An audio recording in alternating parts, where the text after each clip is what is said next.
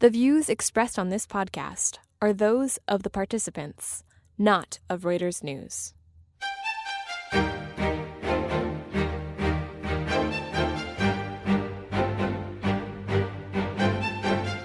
Welcome to the Exchange podcast. I'm your host, Rob Cox, editor of Reuters Breaking Views. Well, it's the middle of summer, so today's episode is devoted to a book that, while not super new, might make for some good beach reading. That is, if you happen to be a kind of type A, C suite, striving professional type. Duff McDonald is the author of The Golden Passport, Harvard Business School, The Limits of Capitalism, and The Moral Failure of the MBA Elite. The title pretty well sums up what makes Duff's book a killer beach read. He effectively eviscerates many of the teachings of the grad school that gave the world leaders like President George W. Bush and Oval Office contender Mitt Romney, not to mention business leaders like Steve Schwarzman and Michael Bloomberg. But HBS also produced Jeff Skilling, the Enron CEO who did jail time, and Raj Gupta, the McKinsey boss and Goldman Sachs director who spent 19 months in the slammer. Duff's book explores the seamier side of HBS and some of its less than worthy contributions to capitalism, such as an excessive, even religious devotion to the cult of shareholder value. Some of the crises of capitalism that we arguably find ourselves in today can be linked back to Harvard Business School, its teachings, and in particular some of its professors, Duff asserts in the book. So give it a listen. So you wrote this book, The Golden Passport, about Harvard Business School, the limits of capitalism and the moral failure of the MBA elite. I'm guessing that the people at Harvard, the good people in Cambridge, were not super psyched up to to read this book. Uh, they have not appeared super psyched, although the only interview that uh, Nitin Nohria, the dean, has given where it was mentioned was to the Harvard Crimson, the undergraduate newspaper and he criticized the book for what he thought it did and didn't contain before admitting that he hadn't read it. so um, I am. Uh, that's the that's the most I've heard from the dean's office. So he was briefed well by somebody on, on the book. I would guess, and I have heard from a couple of professors on their own, half a dozen at this point, who while everyone wishes the book had used a little less of the colorful language that it does, there is a small minority, at least on the faculty, that has has said that they thought I did a good job. Well, I mean, it, let me just sort of br- briefly read sort of what I think is the thesis, which is that H- HBS has failed to fulfill its original purpose to teach business community ethics, to provide as a heightened sense of responsibility among businessmen who will handle their current business problems in socially constructive ways. Is that a sort of a fair a- Absolutely. I think, you know, it has failed to produce those kinds of graduates in number. Uh, I, I never had the opinion that they have produced a, a corrupted alumni mm. group, but these are people who do very well, but it's not very often the doing of good. And I think the other thing they failed at, at least on the faculty side, is, you know, staying focused on what a graduate school of business education might have done in terms of research and questions and trying to keep capitalism honest rather than becoming a cheerleader. Right. Well, what, I mean, you, you blame them in the book for a, a number of ills. Uh, can I can I count them here? So recount them. So um, you suggest that they provided the ideological underpinnings for the junk bond-induced takeover mania and resulting scandals of the 1980s and beyond. Um, shareholder activism, which you know, good, bad, whatever. There's there's you can have different views about that, but um, the increase in the pay gap between chief executives and employees, the extraordinary and let's just say uh, untrammeled use of share options as executive compensation. Um, I think you say the Vietnam War was uh, was no, one. No, no, no. okay, but oh no, no, that that was Robert McNamara's right. uh, behavior in the war. Right, right. Okay, so not the war, just yeah. his his handling of yeah. it as a HBS. Um, the real estate mortgage bubble and ensuing financial crisis. That one is, I don't blame on them, but I do question their claim to be necessary to the solution. Right. Well, you had a few uh, players in the in the in the uh, crisis, including HBS graduates George W. Bush, Hank Paulson, who was the Treasury Secretary, Chris Cox, who was the SEC uh, chairman at the time. So there's sort of a, a Stan, trio. Stan O'Neal, Stan John O'Neal. Thain. Right, right. Okay. Uh, Jamie Dimon's another, although um, I'm not that critical of him. We know Right. that. Yeah, well, he's, he didn't he didn't require a, a, a bankruptcy uh, or a sorry a bailout, um, and then you also suggest that shareholder capitalism led to the unprecedented political dysfunction that has given us uh, Donald Trump in our current political environment. hmm I think Although he's a Wharton grad, is he not? Trump is a Wharton grad. If there's a pivot point in the book, it is uh, in the 80s, as you point out, the hiring of Michael Jensen, who was one of the most prominent pushers of the idea of agency theory. He's sort of a Milton Friedman disciple. And, uh, and this is this is the idea that basically the management exists only to maximize shareholder value, Exactly. as an agent of the shareholders rather than as a steward of all stakeholders. Yeah, and and my point that I make in in the book, or one of them, is that this was a school that had taught managerial responsibility for 75 years, and then they hired someone who helped spread and solidify the suggestion that managers are all whores, mm-hmm. and basically all we need to do is use a carrot and a stick, mm-hmm. and. For much of the 80s, he was the most prominent and powerful figure on the HBS faculty. And one of the things that they've said in response to an excerpt that ran in Newsweek about him was that Duff McDonald's focused on the past. We've moved on. And my response to that was it's a history, so we're talking about the past. Mm-hmm. And even if HBS has moved on, the culture hasn't, and we are still stuck in a shareholder focused, short term, results driven economy and the, the negative effects of that ideology sweeping the country and pretty much the world can be pointed fairly clearly at the hiring of Michael Jensen and giving him the legitimacy of Harvard Business School. And and um, and obviously the the rest of the, the, the body of the university was complicit in this. And I imagine um, there was certain amount of back scrubbing that's happened here. I mean, if you create these incredibly wealthy agents of shareholder value, I'm guessing that they donate large amounts of money to the uh, endowment of the school. Yeah, I actually spoke to a, guy named Bill Lazonick, who's a well known business professor who had sort of intermittent connections to HBS. And he told me that uh, the dean at the time, John McArthur, who hired Jensen, basically said, We're doing this for the money. and, you know, one of the points I make in the book about how they lost their focus is that HBS has effectively created this wonderfully lucrative and self reinforcing feedback loop between their alumni, the companies they work for, the donations, both personal and corporate, to the school, the positive and glowing case studies about those people that come out of there, and research that tends uh, less to break ground than to ratify the current management uh, Ethos or thing of the day. right. And um, if if you looked at it and and as as uh, s- set that apart from Harvard University, you could say, wow, this is a really efficient and well-oiled machine. But it's supposed to be a graduate school at Harvard. And The Economist actually a couple weeks ago, in a short review of the book, suggested that one of their options should be just to spin HBS off and capitalize the thing and call it what it is, which is a business. Right. And that would be okay if they called themselves a business, but they spend so much time, you know, preaching their principled and idealistic bona fides that it's it, it's hypocritical. But they could obviously be, you know, the, they could be a, a for-profit sort of, uh, you know, leadership education company, couldn't they? I mean, That's, what they, that's what they are. They're just part of a nonprofit. right, which which gives them certain tax advantages. I Yeah. assume.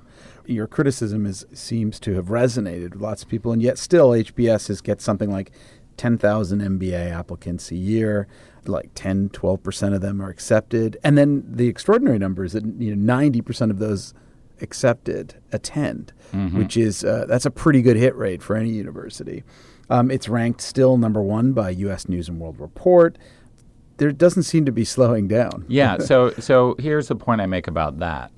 If you look at HBS from the outside, you could conclude that they don't have many dissatisfied customers. Customer being the prospective student, who, who has an HBS MBA that catalyzes their career and earnings power. The faculty, hugely compensated, maybe the best compensated faculty on the planet for all we know. The companies that engage with them in, in research, all of those people are happy. The point I make is that there's one constituency, and you know we can get back to stakeholder ideas here, and that is the companies that they work for, what happens to them, and society itself. And all MBA schools like to tout how many of their current or former graduates or CEOs or you know have achieved whatever kind of prominence. Uh, a McGill professor Henry Mintzberg did a study where he said that's that's a great selling point to the student. How about for the rest of us? Maybe the interesting thing is what happens after they become CEO. Mm. What happens to those companies? And he decided to do a study. So it'd be hard to do a complete one of those, right, with mm. time and longitude and everything. So he just said, why don't we start with a pool of uh, CEOs that they came up with? So there was a book called Inside the Harvard Business School, where at the beginning of it, it had a list of all their uh, currently awesome graduates. And he said, and just to make the time period fair too, let's just measure from the date of publication to now. And uh, I think it was 19 or 20 sitting CEOs over half of them were outright failures, a quarter of them were questionable performance, and a quarter of them were okay performance. Right. So, you know, everyone involved with the Harvard Business School seems to profit from it, find it a profitable relationship, but it has never been shown that they have better managerial expertise. And the one single study that's been done on it in the last 15 years showed that their performance is indeed poor. Right, but you, so you've chosen HBS, the number one in the in the field. I mean, how does I mean, isn't is it possible that all the the great business schools have the same flaws? I mean, whether it's Chicago, sure, Chicago, Yale, or I, Dartmouth. I um the reason I picked uh, Harvard was you know fairly straightforward. One is among the oldest and largest, obviously, mm-hmm. and the most prominent even though you know it waxes and wanes and you got Stanford now or whoever. Yeah. But and also you know we're to try and tell the history of the MBA through the prism of one central character. HBS was just obvious. Someone said, "Why didn't you write about Stanford?" And I said, "Because they're not Harvard." Right. I imagine Stanford has multiple conflicts with its role in Silicon Valley. Absolutely, and so, but you're right. The it, the MBA style of analytical thinking and decision making that permeates business schools. I don't think we need to throw it out, but I think we need to understand its limitations. And the specific point at HBS that I talk about is their loyalty to the case method. Yeah, you talk quite a bit about that. One of the th- one of the surprising factoids that came out of this is the, the idea that HBS actually gives companies a veto over case studies written about them. Is that true? Yeah, they um, uh, you know, they talk about their professors doing fact based, objective research of the companies they write cases about. That's a crock from the start. They write about the things they are given access to by mm-hmm. the companies. A lot of the professors end up consulting for those companies. Let's take, for example, Enron. Rash of positive case studies up to the very date of implosion an HBS professor was on an advisory board of Enron at the time of its collapse. Mm-hmm. He had written case studies. They claim that they need to let their professors do this to, to get them close to the action, and he obviously didn't see it coming. And, you know, one of those cases about Enron I stumbled on had the exact same name as the title of a speech given by Jeff Skilling.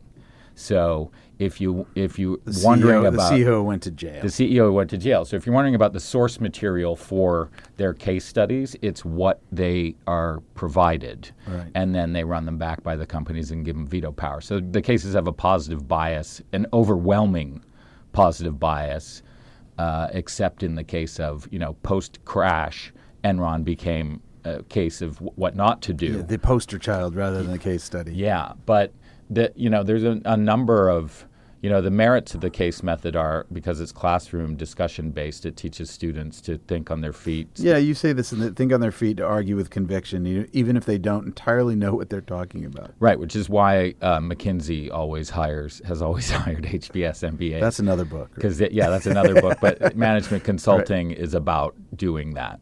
So it gives them confidence and conviction, but cases are backward looking. Of course. Right? You are of course, we need to learn from the past, but if all your problem solving education is comprised of the things that worked in the past, you are not going to be setting yourself up to be the most flexible decision maker for things that come down the pike in the future. The list goes on. You know, they all have a, um, a central sort of heroic CEO. So right. the cult of the CEO, in which we think a company is one person and that they deserve rather than a collaborative body. Yeah, especially large companies with right. tens of thousands of people. And we somehow have concluded so the uh, myth of the CEO is is one of the is sort of one of the things they preach. Yeah, and the case method reinforces it where they think that, you know, the opening question is, you know, here's a company in this situation with this kind of competitive threats, blah blah blah. What do you do? You're the CEO. What do you do? Mm-hmm. And mm-hmm. Uh, students come out of there with the misunderstanding that they know how to manage because they've talked about examples of uh, management that's happened in the past. Right. So you uh, you you admit that uh, in the book, uh, right at the outset, that HBS did not wasn't helpful. They didn't collaborate with you on this. Um, how do you how do you deal with any argument that oh well then it how could it possibly be fair? What do you say to critics who HBS graduates, of which there are 70,000 alive in the world or something. You know, I, this is my third book. The first was a biography of Jamie Dimon that I wrote during the financial crisis. Yep. The man was busy. He did not need to be making himself available, but he did. The second was about McKinsey, a history of McKinsey, one of the most secretive firms in professional services, if not in all of business. And it took them a while to come around, but they cooperated. When I went to HBS, uh, they were still stinging from a big expose in the New York Times about gender mm-hmm. at the school. Their PR uh, guy said, you know, we feel that she misled us. And my response to that was, I'm not sure what that has to do with me. Uh, why don't you call Jamie Dimon or Dominic Barton of McKinsey mm-hmm. and ask them if they felt misled? And they sort of strung me along for another couple months and finally said, We're not going to make anyone in the dean's office or the administration available to you. So they, a real bunker mentality. A real bunker mentality. What does that tell us? It tells us that they are not interested in outside opinion of what they do. So it makes you wonder whether they're actually sort of self critical in the same way that they would expect their students to be analytical and critical of in a case study even if the, of course I think the faculty from my reading of history the faculty is a you know engaged faculty by and large that tries to keep the curriculum updated and relevant and of interest to students and that they they are constantly self-questioning. Mm. I think the fundamental problem with HBS and maybe it's something that has to do with all of higher education is that the administration has lost sight of the compass here they have turned into a money grab. Uh, one of the reasons they told me the dean wasn't available was that he was out fundraising, and you know when you're when you're the main part of your job is shaking down alumni for money, and you can't talk to someone who, I I did not have an agenda. Right. Um, um, I would say both my previous books are quite fair, and what happened is over time doing the research, I started to get uh, more and more concerned and critical about the way that the school had handled its responsibilities as part of Harvard and also as a molder of the minds of youth. And it ended up uh, more critical than even I'd expected. But it, it and it, if it's not fair and it doesn't have their voice in it, that's their fault. Right. I asked them, them several times. Several times. Well, the, the dean, um, we've uh, one of my colleagues in India wrote about this uh, conflict of interest the dean potentially has as a member of the board of Tata and Sons. Have you looked into this thing? I have, and while one wouldn't want to make any specific allegations, it certainly smells bad. It looks like there's outside influence on the board. There's certainly a kind of nepotism or nepotism once removed. The dean's brother-in-law was brought onto the board. Uh, and the dean, his name is Nitin Nohria. And he's isn't he written quite a bit about ethics? That's supposedly his specialty, corporate Right. governance and ethics. And the main essence of the dispute at Tata was that the chairman of Tata Sons, Cyrus Mistry, whose family owns a huge chunk of that company, came at loggerheads with Ratan Tata, who's not on the board of Tata Sons. He's the chairman of the Tata Trusts. And. Which sits above the which sits above. yeah. They're the majority shareholder, and uh, Ratan Tata also happens to have donated 50 million to HBS for a building in his name, and the suggestion that the dean was not facing an almost impossible conflict is just hard to swallow. Right, right, right, right. And uh, you know, my my point about that one would not be to to accuse him of anything in particular, but to say, why are you on the board of anything? Uh, d- aren't you busy enough? And um, uh, especially, why are you on the board of companies? Uh, as uh, appointed representative, someone who's a massive donor, Donor to, to your school. institution. How can Yeah. you possibly claim that you're acting with objectivity? yeah, he's still on the board too. Yeah. It's, it seems to, it's a real conflict for the for HBS. So um, overall, what has been um, the response, the non HBS response to your work?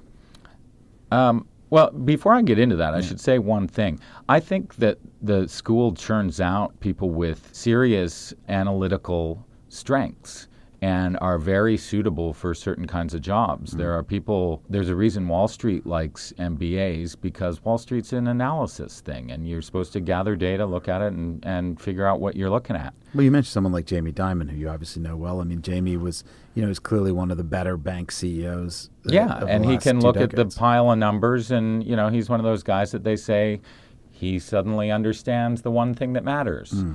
Um, so, you know the there's a desire on the part of people associated with the school to say that I blame them for everything and and uh, condemn them all. I don't.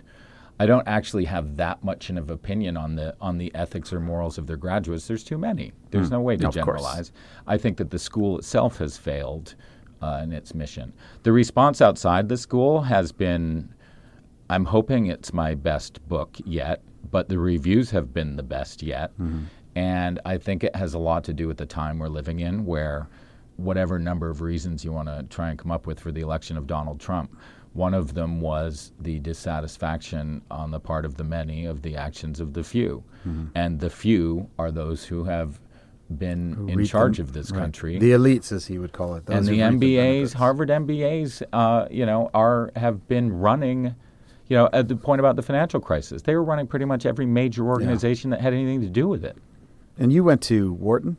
I went to Wharton undergrad. One Okay. of the I've had some people suggest that I'm uh, jealous that I didn't get in. Um, and for the record, um, I do have a regret about going to Wharton undergrad, and it's because I spent four years studying the same stuff and I didn't get an MBA. Uh, but for anyone who's wondering, there was no way I was going to go get an MBA after that. Right. Uh, so no, I never applied to Harvard Business School. Yeah, and what's your what's your you have a new next target in mind for your next book? I think I'm going to uh, The Vatican, perhaps. Uh, someone else, someone suggested the College Board. That seems a little too inside for me. Oh, I think I need to sort of widen the focus out a little bit to something other than specific institutions. It takes a lot to. Why don't you take something light like the NHL or something? yeah, and like I, I'm going to do something, and and maybe with some people who will actually speak to me for the next one. I yeah, I imagine that'll be a more comfortable endeavor. One uh, one Harvard professor asked me for an early copy of the book, and, and because he was talking to a group of students, and I sent it up to them, even though we were trying to keep it out of the hands of the school before publication.